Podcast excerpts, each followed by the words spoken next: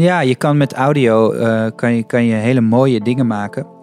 Door het toevoegen van geluiden, omgevingsgeluiden. Maar een deel moet je als luisteraar ook nog zelf invullen. Dus je kan een stem horen, maar goed, hoe ziet zo'n persoon eruit? Ja, je kan ook door een bepaald accent of een bepaalde klemtoon die iemand erin legt, kan jij voor jezelf een soort beeld schetsen van deze persoon zou er vast en zeker zo uitzien.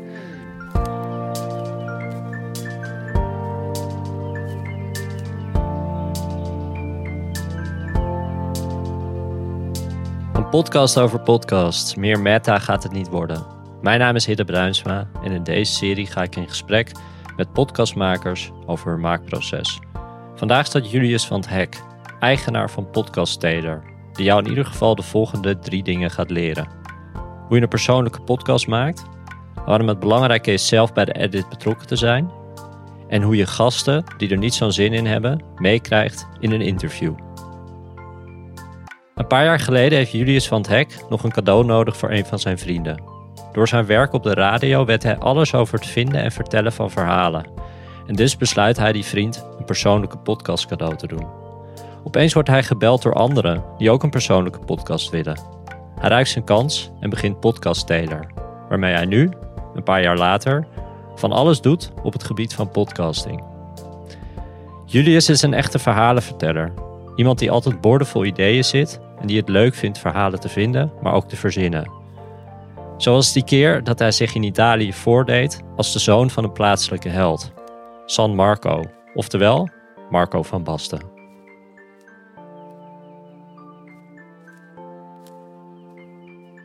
Wel een beetje een geromantiseerd verhaal. Uh, maar dat was toen nog met een uh, ex-vriendin uh, die in huis, haar ouders hadden een huis in Italië. En toen lagen we op het strand en zij kreeg heel veel aandacht van Italiaanse mannen. Uh, en daar had ik in het begin een beetje moeite mee. Enigszins jaloers. En uh, toen uh, dacht ik, ik moet iets verzinnen om en haar aandacht terug te krijgen, maar ook om die mannen van haar af te slaan.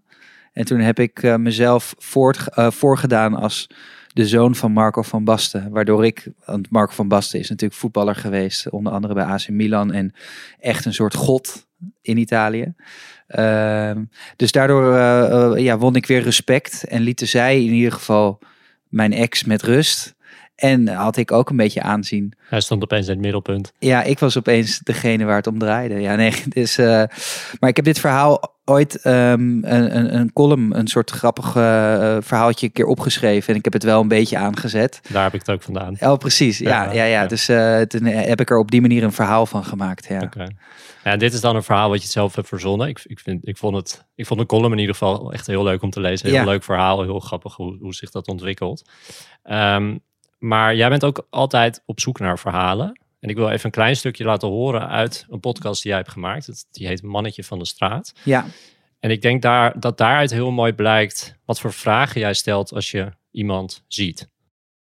Afgelopen zomer liep ik de 19-jarige Wesley tegen het lijf in een nachtclub in Amsterdam. De manier waarop hij binnenkwam lopen fascineerde mij. Wesley zat aan de rand van een dansvloer, zijn armen onder de tattoos, een vissershoedje op zijn hoofd en een joint in de hoek van zijn mond. Op zijn schoot kwam af en toe een meisje zitten, maar dat leek hem weinig te kunnen schelen. Ik was nieuwsgierig naar de jongen onder het vissershoedje. Wie is Wesley? Wat houdt hem bezig?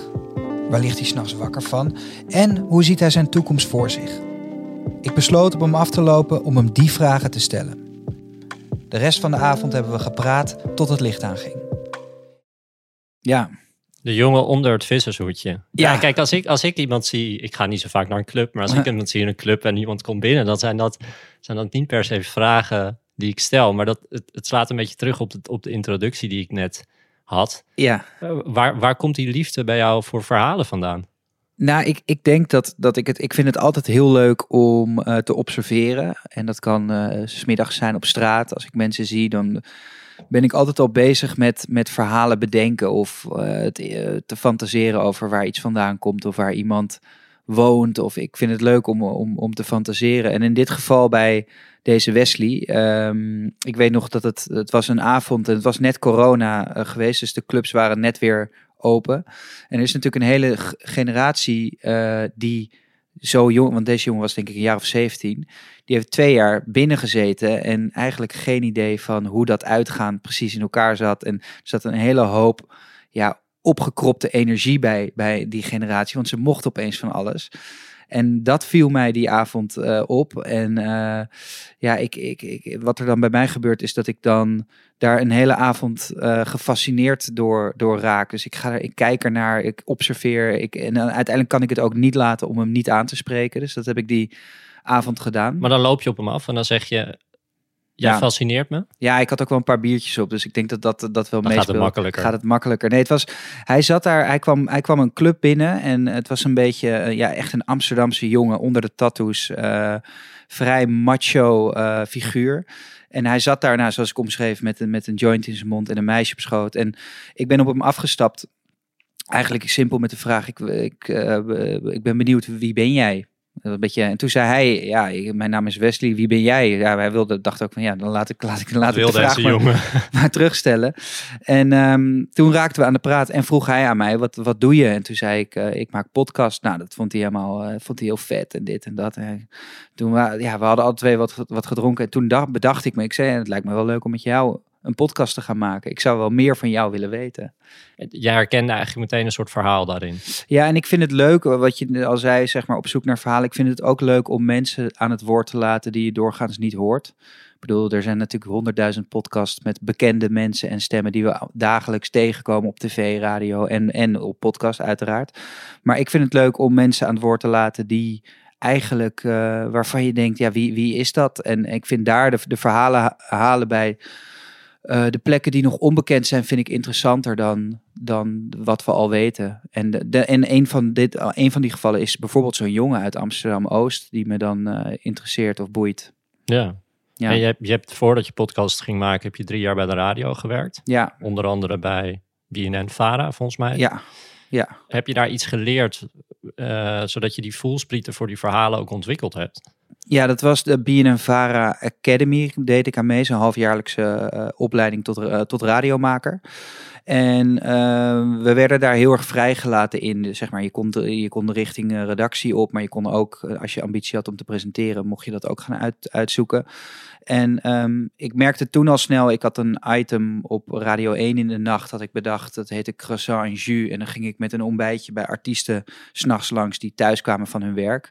En ik merkte meteen bij mensen en dan had ik een microfoon bij me en dan, dan, ja, dan kwam ik in een woonkamer te zitten van iemand. En wat ik vooral heel leuk vond uh, bij die mensen thuis te komen is, je ziet fotolijstjes aan de muur. Uh, je komt echt bij mensen thuis, dus je kan meteen, ja, dat is als je met elkaar in een studio zit, dan komt iemand echt en dan is hij toch nog best wel ergens een soort van, uh, komt hij echt iets vertellen waar hij goed in is of iets. Maar als je bij iemand thuis komt, dat een huis vertelt heel veel en daar kan je dus ook een heel mooi verhaal omheen bouwen. En toch, uh, toch zitten wij hier vandaag in een podcaststudio. Jij neemt je podcasts niet op bij mensen thuis. Doe ik ook wel. Okay. Dus uh, uh, eigenlijk, uh, de, ik, ik maak verschillende podcasts op het moment. waaronder ook persoonlijke verhalen. Dus ik maak voor bijvoorbeeld families en levensverhalen. Dus dat kan zijn, stel je voor je hebt een, een vader die 60 wordt en je wil een podcast over zijn leven maken, dan, uh, of laten maken, dan ga ik in gesprek met uh, vrienden en familie. En dan kan je dat hem uiteindelijk cadeau geven. Maar dan kom ik ook wel eens bij mensen thuis. Ze komen vaak naar de studio, maar er zijn gevallen dat mensen zeggen: kan je niet bij ons thuis komen opnemen of op zijn werk of ergens. En dan kom je ook wel meer in iemands leven. En dat, uh, dat denk, is wel leuk. Denk je dat, dat zo'n podcast daar anders van wordt? Ja, omdat je meer als maker, als interviewer, heb je meer, kan je meer vragen stellen. Um, je ziet meer. Je ziet... je ziet... meer en er zijn vaak ook herinneringen die in dat huis hebben plaatsgevonden. Dus, uh, en, en het, is, het werkt twee kanten op. Dus als maker voel je veel meer van, oké, okay, hier gebeurt het. En je leert een familie beter kennen.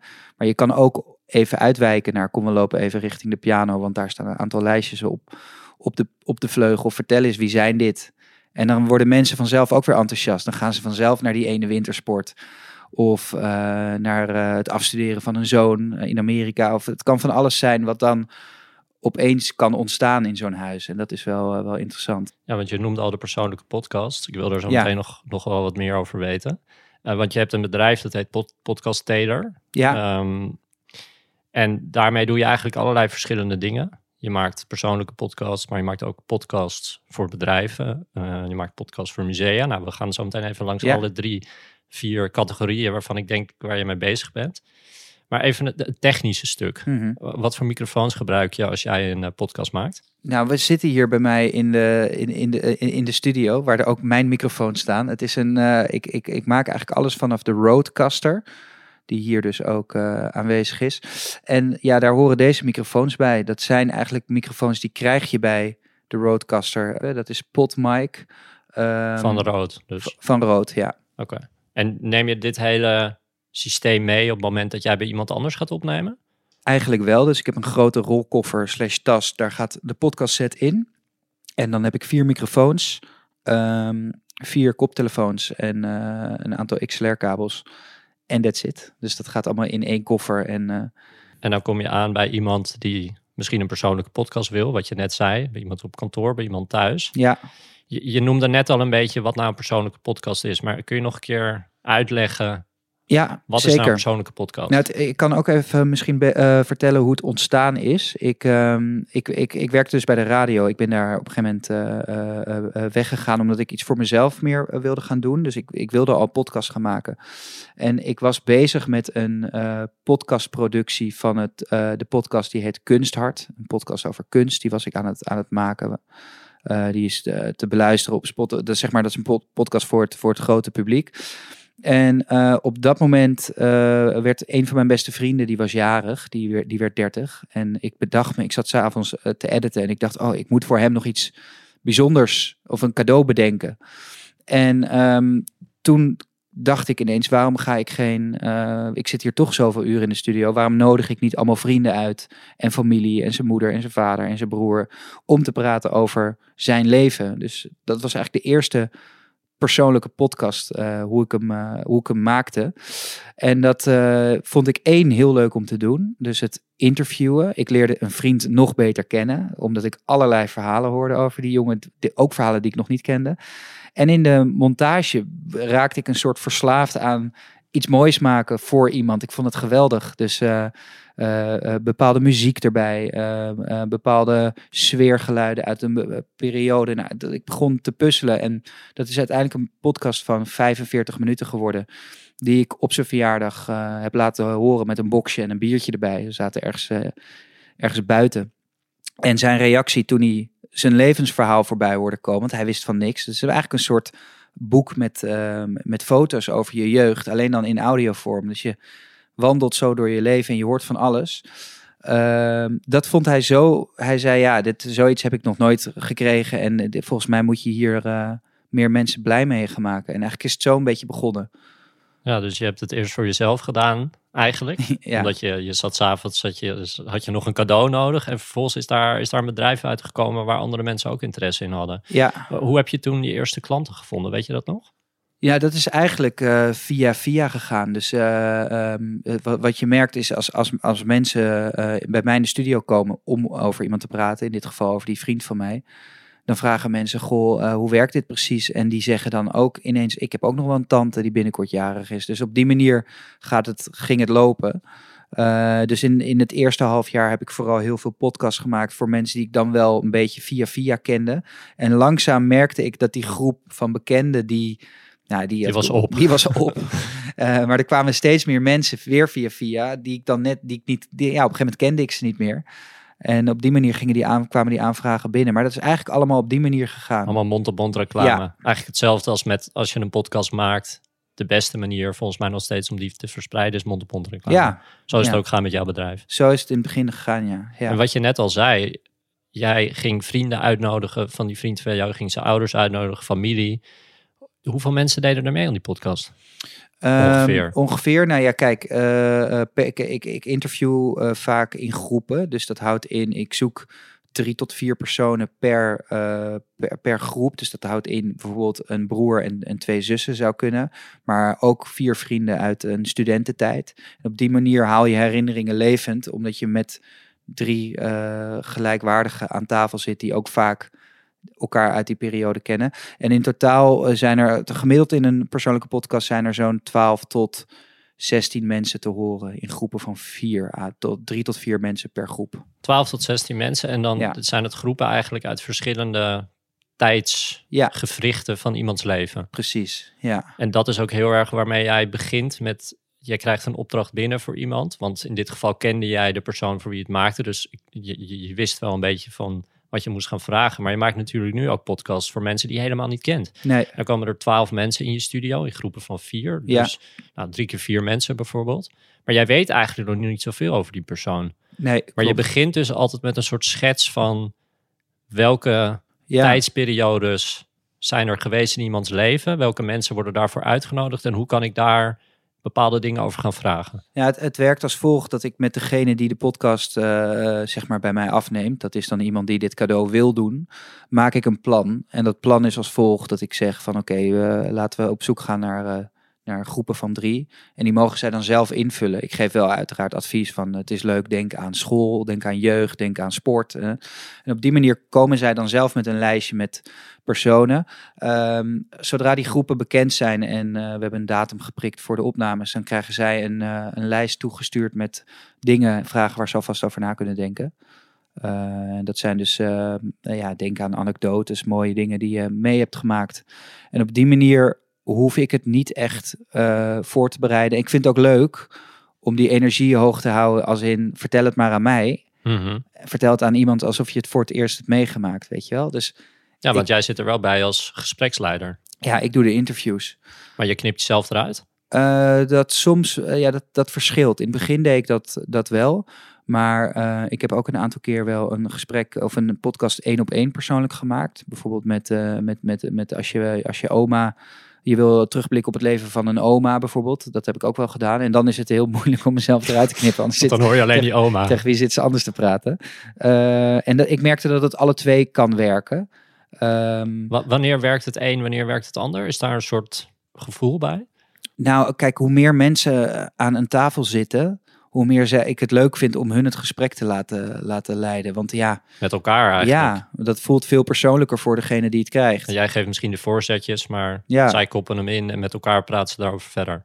Ja, en dus je kan, ik, ik maak eh, regelmatig een edit waar ik, waarin ik bijvoorbeeld een openingsvraag stel per onderwerp of per, per groep. En vervolgens laat ik, het, laat ik het gaan en dat monteer ik dan wel zo, want ik heb wel duizend meer vragen gesteld. Maar dan lijkt het net of zij het, ja, zij komen er beter uit dan ik, zeg maar, als vrienden. Ja, want, maar wat je net zei, ehm, je stuurt een lijst op met vragen, je stuurt een lijst op met anekdotes, dus ze kunnen erover nadenken. Maar ik kan me best wel voorstellen dat ze soms met elkaar in gesprek gaan en dat jij op je horloge kijkt en denkt, ja, we zijn nu een anderhalf uur verder en ik heb nog drie groepen hierna. Dat wordt wel erg veel materiaal. Is dat, gebeurt dat Ja. wel eens? Ja, in het begin vooral, want ik, ik had zelf, ik heb natuurlijk in de loop, eh, in de afgelopen twee jaar veel gemaakt en ook daardoor heel veel geleerd. En ik ben wel ehm, preciezer geworden en ik weet ook wel, omdat ik er nu een aantal heb gemaakt, ik weet ook wanneer, ik het, wanneer het er al is, weet je wel. De- En je- wat zeg je dan als het er is? Eh, je- nou, dat, daar heb je een, jongens, we moeten zo afronden. Zijn er nog dingen die jullie, eh, die we vergeten zijn? Dan worden mensen ook wel weer actief. Oh ja, je hebt soms wel dat mensen hele verhalen vertellen en dan, eh, dan zijn we klaar en dan hebben we nog iets gemist. En dan komt er toch een cruciaal verhaal nog. Eh, mensen vinden het vaak ook spannend. Eén, omdat je kwetsbaar moet zijn. Je moet over een vriend praten. Heel veel mensen hebben ook niet de ervaring om, eh, om zomaar voor een microfoon... eh, Gebeurt het wel eens dat mensen vastlopen? Ja, maar dat is het fijne van, vind ik, van, van podcast. Dat is, ik, ik vind het eh, eh, ook een hele, zeker als je niet met camera's werkt, het is een, vaak een laagdrempelige manier van gezellig een gesprek voeren. Dus zolang ik dat als, als maker ook uitstraal en dat, vertrouwen geef, weet je wel, als je vastloopt, dan kunnen we gewoon weer opnieuw beginnen en maakt niet zoveel uit. Dan gaan we, groeien mensen en, en, en mensen groeien er ook wel in. In het begin is het vaak een beetje, eh, nog een beetje zoeken. En dan moet je ook niet de meest ingewikkelde vragen stellen. En als, als de energie goed is en mensen hebben elkaar een beetje aan het woord gelaten, dan gaat het vaak vanzelf. En dan moet jij dus ook aanvoelen dat, dat, er, dat het loopt en dat je dus misschien ook de wat ingewikkeldere vragen of de misschien nog wat persoonlijkere vragen kan gaan stellen. Ja, die moet je op het einde, voor het einde bewaren. Ja, want wat gebeurt als je die aan het begin stelt? Ehm, ja, dan, dan, zijn, dan zijn mensen nog heel erg bewust van waar ze zitten. Eh, staat de microfoon aan? Eh, moet ik een koptelefoon wel op, niet op? Weet je, mensen zijn gewoon bezig met randzaken. Ja. En ik heb, ik heb, eh, ik heb een keer een podcast gemaakt waarin een man ehm, in het begin vrij gesloten was. Over een vriendschap ging dat met iemand anders. En uiteindelijk zat hij eh, op het einde toen we toen we. En hij, ja, hij gaf niet zoveel en vond het ingewikkeld. En op het einde eh, was hij in tranen, omdat hij toch een heel mooi verhaal nog wilde vertellen. Wat, wat hem heel erg geraakt heeft over die vriendschap. En toen, ja, toen. toen brak... Jij zei nee, sorry, de tijd is op. ja, jongens, het is, het is mooi geweest.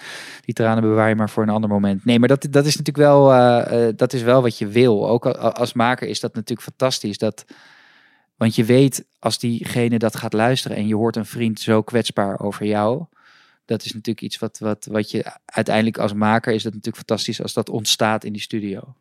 Want je zei net, je bereidt je eigenlijk niet voor. Tuurlijk, je gaat in gesprek met degene die jou de opdracht geeft, dus je weet wel iets over die persoon. Ja. Maar het is best, best een uitdaging dan als je met vier personen in de studio zit. Jij leidt het gesprek, je hebt eigenlijk wel een soort tijdsslot waarbinnen het moet passen. Ja. Is dat iets wat je ook heel erg hebt geleerd bij de radio? Ja, bij de wat ik wat ik bij de ik heb bij de radio dus en redactie in het begin ook wel uh, gepresenteerd, onder andere in de nacht bij Radio 1. En wat ik daar heel erg heb geleerd is dat je tijdens een gesprek moet je eigenlijk zo uh, relaxed zijn dat je volledig bij dat gesprek bent. En als je niet, als je niet, um, uh, ja, als je niet op je gemak voelt, dan ben je eigenlijk met duizend dingen bezig. Dus je bent, oh ja, ik moet zo mijn volgende vraag stellen. Uh, ben ik wel binnen de tijd? Uh, is het wel interessant genoeg? Is ook altijd een ding waar je mee. Maar dan ben je eigenlijk duizend dingen aan het bedenken. Maar één ding ben je niet mee bezig. Dat is met wat diegene zegt. Luisteren. Ja, en ik heb in de tijd van de radio heb ik me wel eens. Ja, dat moest dan. Dat vond ik ook verschrikkelijk. Maar dan, dan moest je jezelf gaan terugluisteren. En dan hoorde je dus een interview wat je dan met iemand deed. En dan dacht je, waarom stel je nu niet gewoon die vraag? Maar dat kan met de kennis van als het interview is afgelopen, kan je veel relaxter. Maar dat heb ik daar wel geleerd van.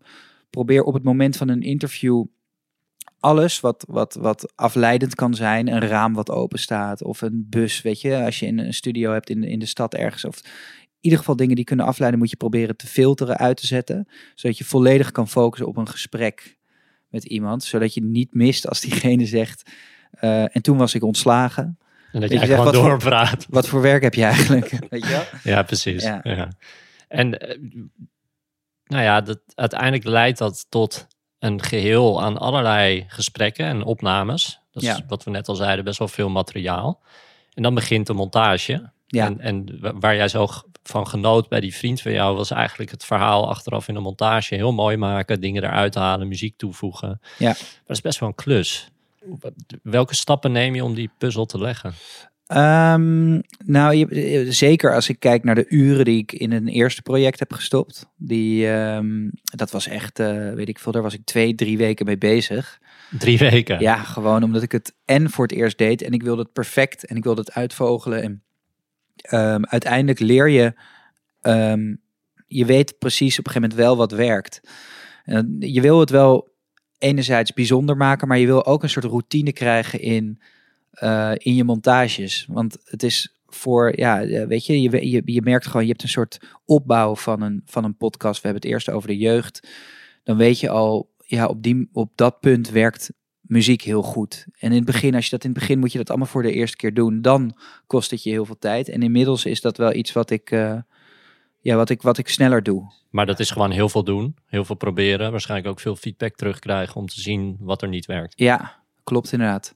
En uiteindelijk ligt er dan een eindresultaat. Dat gaat, denk naar de persoon toe die de opdracht heeft gegeven en die laat het volgens horen ja. aan de persoon voor wie het gemaakt is. Ik wilde even een stukje laten horen uit een, een. Jij hebt op je website een leuke trailer staan met allemaal stukjes uit persoonlijke podcasts, zodat de mensen die hier naar luisteren ook een beetje een idee hebben van wat gebeurt er dan? Ja. Het is een klein stukje, maar het geeft iets van een beeld. Ook heb ik een podcast gemaakt over de jarige Joey. Speciaal voor zijn dertigste kwamen zijn familie en allerbeste vrienden naar de studio om dierbare woorden in te spreken.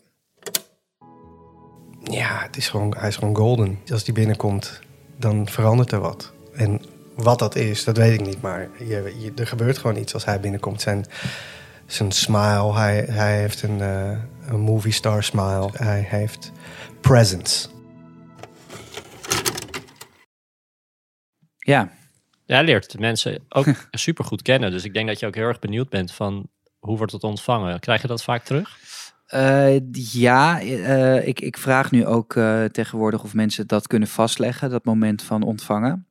Ik kreeg laatst een hele leuke door van een vader, die kreeg dit cadeau eh, op reis. Die was met zijn dochters op reis voor zijn verjaardag. En toen zat hij in de lobby van het hotel met een koptelefoon op, heel hard te lachen om, om zijn eigen podcast. En dat hebben ze gefilmd.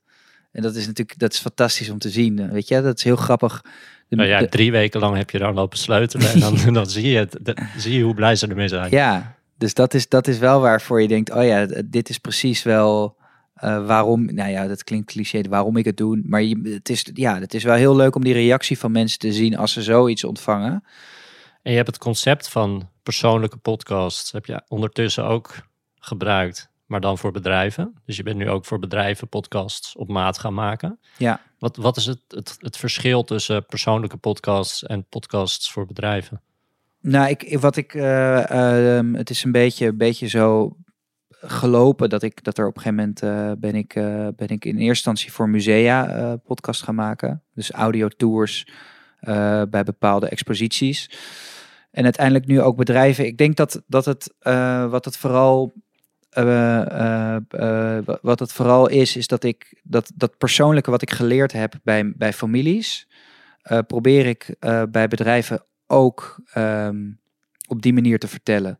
Ehm, dus het zijn niet hele meteen, je moet niet denken aan een hele commerciële podcast waarin je gewoon zegt ik wil dit verkopen en we gaan met vier mensen erover over lullen, heel simpel.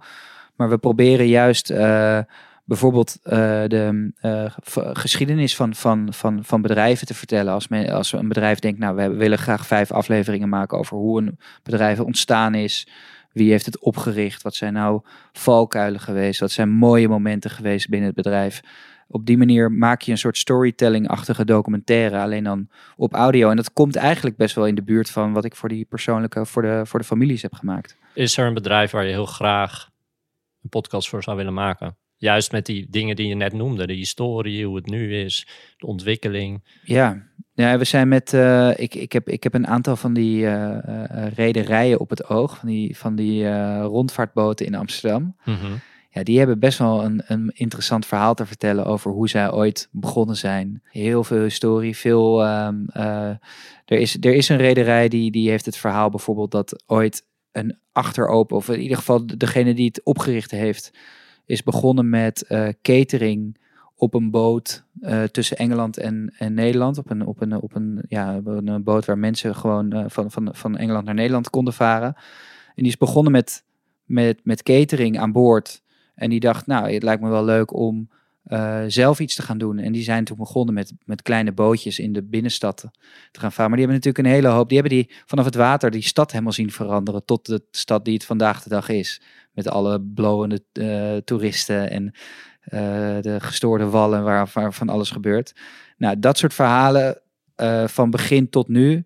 Wat gebeurt er in die tussentijd? Hoe zijn ze meegegaan met de tijd? Hoe hebben ze die toeristen zien komen? Ik denk dat je daar dus hele mooie verhalen voor kan maken. Die, zowel, ja, die ook heel interessant zijn voor, voor, gewoon voor mensen om naar te luisteren.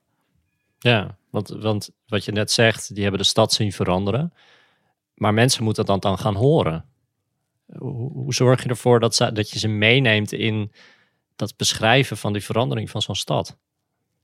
Er zit geen beeld bij. Vaak. Nee, maar dat vind ik juist, dat vind ik het leuke van, eh, van eh, toen, toen de tijd nog radio en nu podcast. Is ik heb geen beeld nodig om een mooi verhaal te, eh, te horen, zeg maar. Ik vind het juist mooi als dingen tot, tot de verbeelding spreken. Middels audio. Omdat je er dan zelf beelden bij gaat bedenken. Ja, hetzelfde als je een boek leest.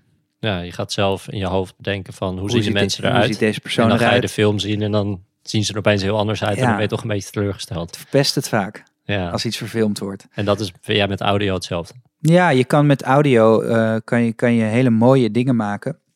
Door het toevoegen van geluiden, omgevingsgeluiden. Maar een deel moet je als luisteraar ook nog zelf invullen. Dus je kan een stem horen, maar ja, goed, hoe ziet zo'n persoon eruit? Ja, je kan ook door een bepaald accent of een bepaalde klemtoon die iemand erin legt, kan jij voor jezelf een soort beeld schetsen van deze persoon zou er vast en zeker zo uitzien. Eh, ik vind het mooi dat je niet altijd, eh, dat, je, ik, eh, ja, dat, dat, dat er niet beeld voor nodig is. En die omgevingsgeluiden, want muziek speelt natuurlijk ook in jouw podcasts een een belangrijke rol. Ik denk ook bij die persoonlijke podcast dat er, er wordt vaak muziek in verwerkt die mensen prettig vinden. Ja, Hoe zie jij de, de rol van muziek in een podcast? Eh, dat, ik, vind dat, ik vind dat heel belangrijk. Zeker bij die, bij die persoonlijke eh, verhalen is muziek, neemt je ook weer mee naar een bepaalde tijd voor, voor mensen. Ik heb zelf ook als ik aan muziek denk eh, uit mijn jeugd, dan, dan, dan begint mijn jeugd ook weer te leven. En, en dan herinner ik me opeens veel meer dingen waar ik van tevoren niet over na had gedacht. Dus daarin is muziek een ontzettend belangrijk onderdeel. Uh, maar muziek kan ook, dus, dus, je hebt twee, eigenlijk twee dingen. Je kan naar muziek gaan luisteren en even stil blijven en echt naar de muziek gaan. Uh, maar muziek kan ook heel mooi een rol spelen als achtergrond onder een bepaald verhaal. Dus um, dat, dat, is, dat is natuurlijk ook als, als iemand een, emotioneel verhaal vertelt of een mooie herinnering ophaalt als je dan met, met, met, maar dan moet je wel met goede muziek werken. muziek kan het ook helemaal breken natuurlijk. Als je Hele rare metal. Metal, ja, dan wordt het een heel raar, hele rare anekdote van. Het kan soms ook wel natuurlijk heel interessant zijn dat je muziek eronder zet die totaal niet ja, verwacht wordt. Ik doe dat wel eens gewoon voor de gein in edits. Ga ik gewoon allemaal verschillende muziek en dan, en dan ga voor ik jezelf. Ja, en dan ga ik ja. gewoon kijken wat, wat, wat dat met mij doet als luisteraar. Want jij doet alles zelf, hè? Jij, je interviewt, je hebt alle spullen, je doet de edit, je doet de montage, je, je doet de, de mixing. Het ja. hele proces heb jij, pak je zelf op. Ja, ja dus ik doe eigenlijk uh, alles zelf. En ik merk ook dat ik het moeilijk vind soms om, om dingen uit handen te geven. Um, maar er, komt, er gaat nu wel een punt komen dat ik ook andere, uh, met andere makers samen ga werken die ook uh, verhalen willen gaan maken. En dan is het wel een kwestie van, uh, oké, dat moet ik dan gewoon loslaten. Dat andere. Maar ik, ik denk ook als je zelf iets maakt, wat het ook is, dat het belangrijk is dat je zelf bij die edit betrokken bent. En dat je zelf, want je, bent, je hebt dat interview ook gedaan, dus je weet ook precies hoe iemand keek, hoe iemand iets uh, voelde. Dus dan, dan is het ook heel belangrijk dat je, dat je, dat je, ja, dat je die edit zelf doet en dat je ook, uh, daardoor, daardoor wordt het denk ik goed. Ja, want als je dat door iemand anders laat doen, dan gaan juist die momenten misschien verloren. Ja. Oh wel, je hebt vast hele goede editors die duizend uren ervaring hebben en dat uh, helemaal precies, aanvoelen. Ja, maar goed, ik moet dat nog, uh, moet dat nog ervaren hoe dat is. Wat je zelf ook doet, wat, wat tot nu toe de hele tijd aan bod is gekomen, je interviewt heel veel. Je gaat heel veel met mensen in gesprek. Ja. Geniet je ervan mensen te interviewen? Ja, uh, meestal vaak wel, soms ook niet. Wanneer niet? Uh, wij, als, ik, als ik niet helemaal een klik met mensen uh, voel, of als, als ik merk dat mensen zelf ook geen zin hebben. Dus ik heb nog wel eens podcasts gemaakt dat mensen gevraagd werden om, uh, om, om, om te gast te zijn, maar die zaten er echt niet op te wachten. Ja, dan is een interview doen lastig, zeg maar. Als iemand niet zoveel wil geven en alleen maar op zijn klok zit te kijken van hoe lang moet ik hier nog zitten. En dat was bij zo'n persoonlijke podcast? Bij persoonlijke podcast, ja. En, uh, maar je hebt, ja goed, daar moet ik ook nog, dat is ook een les en een leermoment van hoe krijg je mensen die eigenlijk niet willen, toch zover dat ze het wel willen, waardoor je... Heb je daar ideeën over? Ja, één is, wat belangrijk is, is dat jij als maker en enthousiast bent, maar ook dat je zelfverzekerd bent. Dus je laat je niet, als er iemand binnenkomt en die zegt, jongens, ik heb tien minuten, uh, kunnen het even snel doen? Moet je gewoon zeggen nee. Ja, dan moet je zeggen of nee, of uh, weet je, je moet ervoor zorgen dat iemand niet uh, denkt ik ben er zo vanaf, want daar wordt niks goed van. En um, dus je, ja, je moet, je moet wel de regie houden. En wat, wat mij helpt is toch, ik moet bij, bij op het moment dat ik zo'n persoonlijke podcast ga maken of, of een andere podcast ook wel gewoon echt aanstaan, 100%. Gewoon zorgen dat jij heel enthousiast bent over wat je hoort.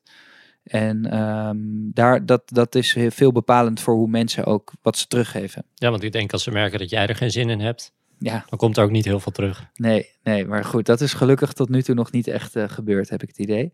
En wat je net zei bij de persoonlijke podcast, bereid je je eigenlijk nauwelijks voor op een interview. Maar ik kan me voorstellen dat als jij een podcast gaat maken voor, nou zeg zo'n rederij waar, waar, waar je over nadenkt, en je gaat daar heel veel mensen voor interviewen, ja. dat je je natuurlijk wel voorbereidt. Ja, hoe, ziet zo'n voorbereiding, er bij jou uit? Uh, nou, dat is, een, dat is natuurlijk een hele hoop redactiewerk. Dus je moet precies weten, uh, je moet een tijdlijn maken, je moet uh, precies in kaart brengen waar de verhalen zitten, wie er werken, wat, wat interessant is. nadenken over kwetsbare momenten. En vervolgens maak je een, een draaiboek Waarin je precies, nou ja, goed, je, je moet natuurlijk bij, als je, als je meerdere afleveringen maakt, moet je goed nadenken, wat wil je per aflevering vertellen? Wat volgens mij wel vrij logisch is, maar dan moet je vervolgens per aflevering moet je een goede opbouw bedenken. Van oké, wat wil ik, wat is de basis van deze aflevering? Wat wil ik vertellen? Uh, hoe wil ik dit vertellen? Um, uh, wie moet er aan het woord komen? Uh, uh, ja, en, en, welke, en welke dingen wil, moet ik vooral... Ik denk ook altijd bij een interview, wat wil ik... Ik heb altijd een paar punten die ik opschrijf. Dit, dit wil ik eruit halen. Zodat je voor jezelf ook een soort regie hebt van... Oké, in deze kaders... Dit moet ik er in ieder geval uithalen. Deze drie punten moeten besproken worden. En alles wat er dan nog kan ontstaan. Want het kan natuurlijk altijd dat je, dat je opeens in een gesprek samen tot iets komt. Of dat iemand opeens over iets totaal anders begint. Ja, je moet niet te veel bezig zijn met je draaiboek. Want dan luister je niet meer.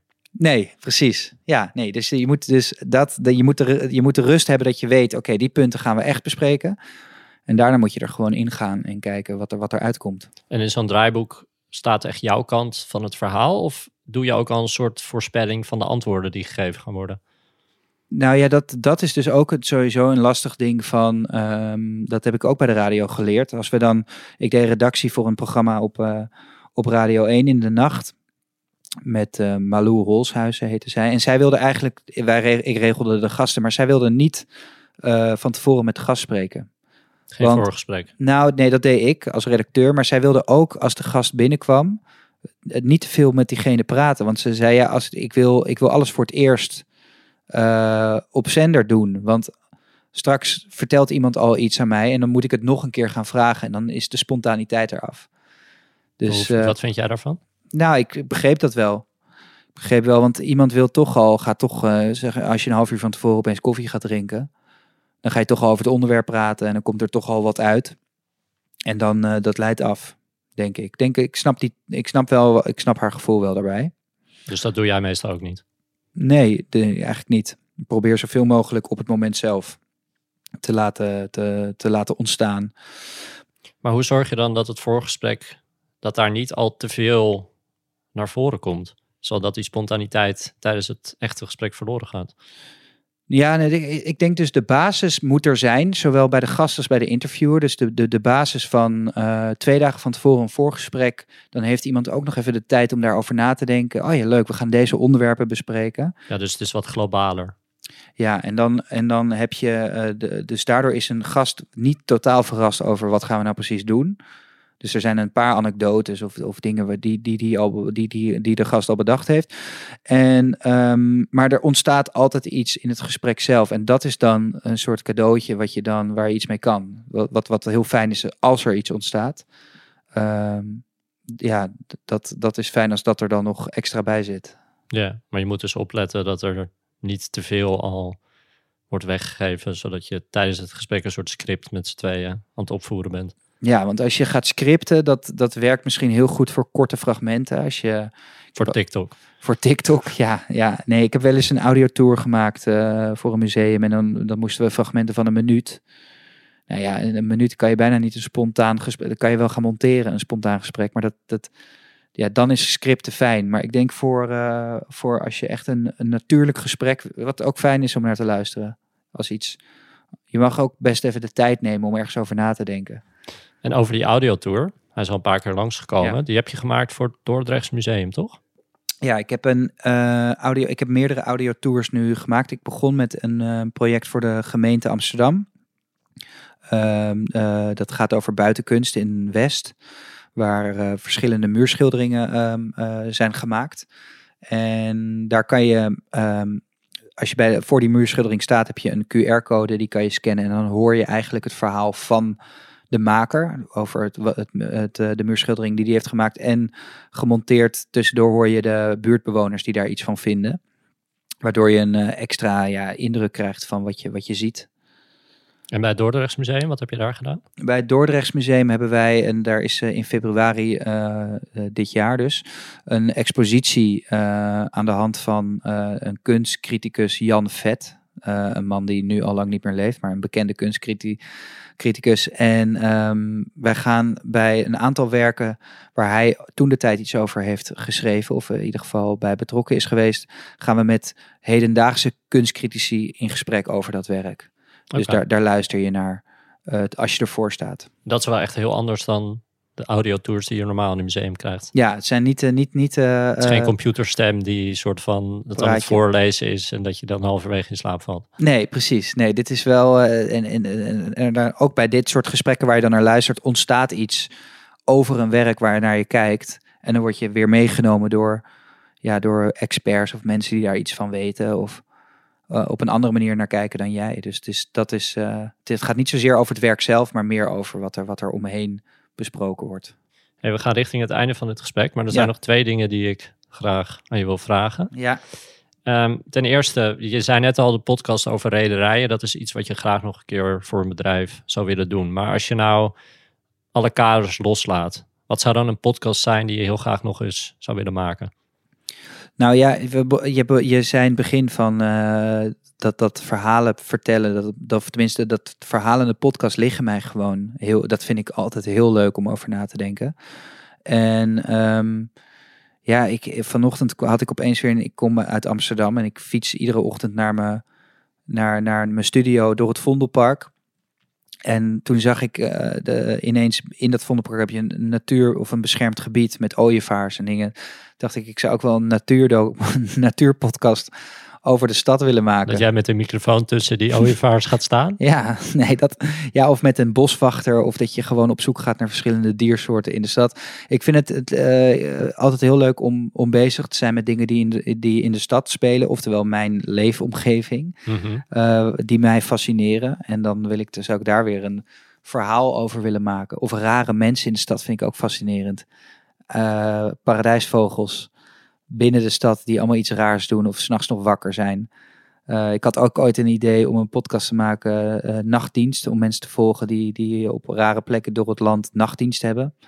Nou, dat zijn, dat zijn allemaal ideeën die schrijf ik dan op en die blijven vaak heel lang op papier staan voordat er echt iets mee gebeurt. Hoe lang is dat boek? Ja, heel lang. En soms ook wel dat ik denk, ga er nou iets mee doen. In plaats van het alleen maar eh, eh, opschrijven en over praten in de kroeg. Dat is ook, dat is ook Maakt wel- heel veel indruk, maar ja, eh, nee, dat is natuurlijk wel iets. Als je echt iets wil maken, dan moet je dat vooral. Kijk, de, heel veel mensen hebben duizend ideeën. en gaan nooit wat doen. Nee, omdat het ook en spannend is. En, en eh, vaak zijn die ideeën dan toch blijkt het allemaal niet goed te zijn en niet te werken. Maar je moet het wel doen. En dat moet ik ook vaker van mezelf, denk ik, in de toekomst. En als je nou terugkijkt op de afgelopen jaren, je hebt bij de radio gewerkt. Dat was misschien de eerste keer dat je echt heel erg met audio in aanraking kwam. Vervolgens ben je vanuit daar naar de persoonlijke podcasts gegaan. Nu maak je ook podcasts voor bedrijven, je maakt podcasts voor musea. Je doet Mhm. een heleboel verschillende dingen. Wat, wat, heb, wat heeft het maken van podcasts jou nou opgeleverd? Ehm, het maken van podcasten heeft mij opgeleverd en sowieso bevestigd dat ik het dat ik dat ik het dat ik er heel gelukkig ben als ik bezig ben met het met audio, dus gewoon met monteren en en en, en wat ik wat ik heel leuk vind is dat ik omdat ik zoveel verschillende dingen maak, dus voor voor musea, maar ook de persoonlijk, ik heb zo ontzettend veel verhalen eh, gehoord van mensen, maar die, waar, waar je ook weer van leert. En dat kan persoonlijk zijn, maar het kan ook een tentoonstelling in het Dordrechts Museum. Dat je opeens heel veel mensen aan het woord laat die heel specifiek over een heel klein eh, stukje in een kunstwerk gaan praten. En dan zit ik daar weer helemaal in. Dus de, de, de variatie van dingen waar ik constant met mijn koptelefoon op wat ik mag maken, dat vind ik ontzettend, dat heeft me zeker gebracht. Dat je van alles een beetje weet.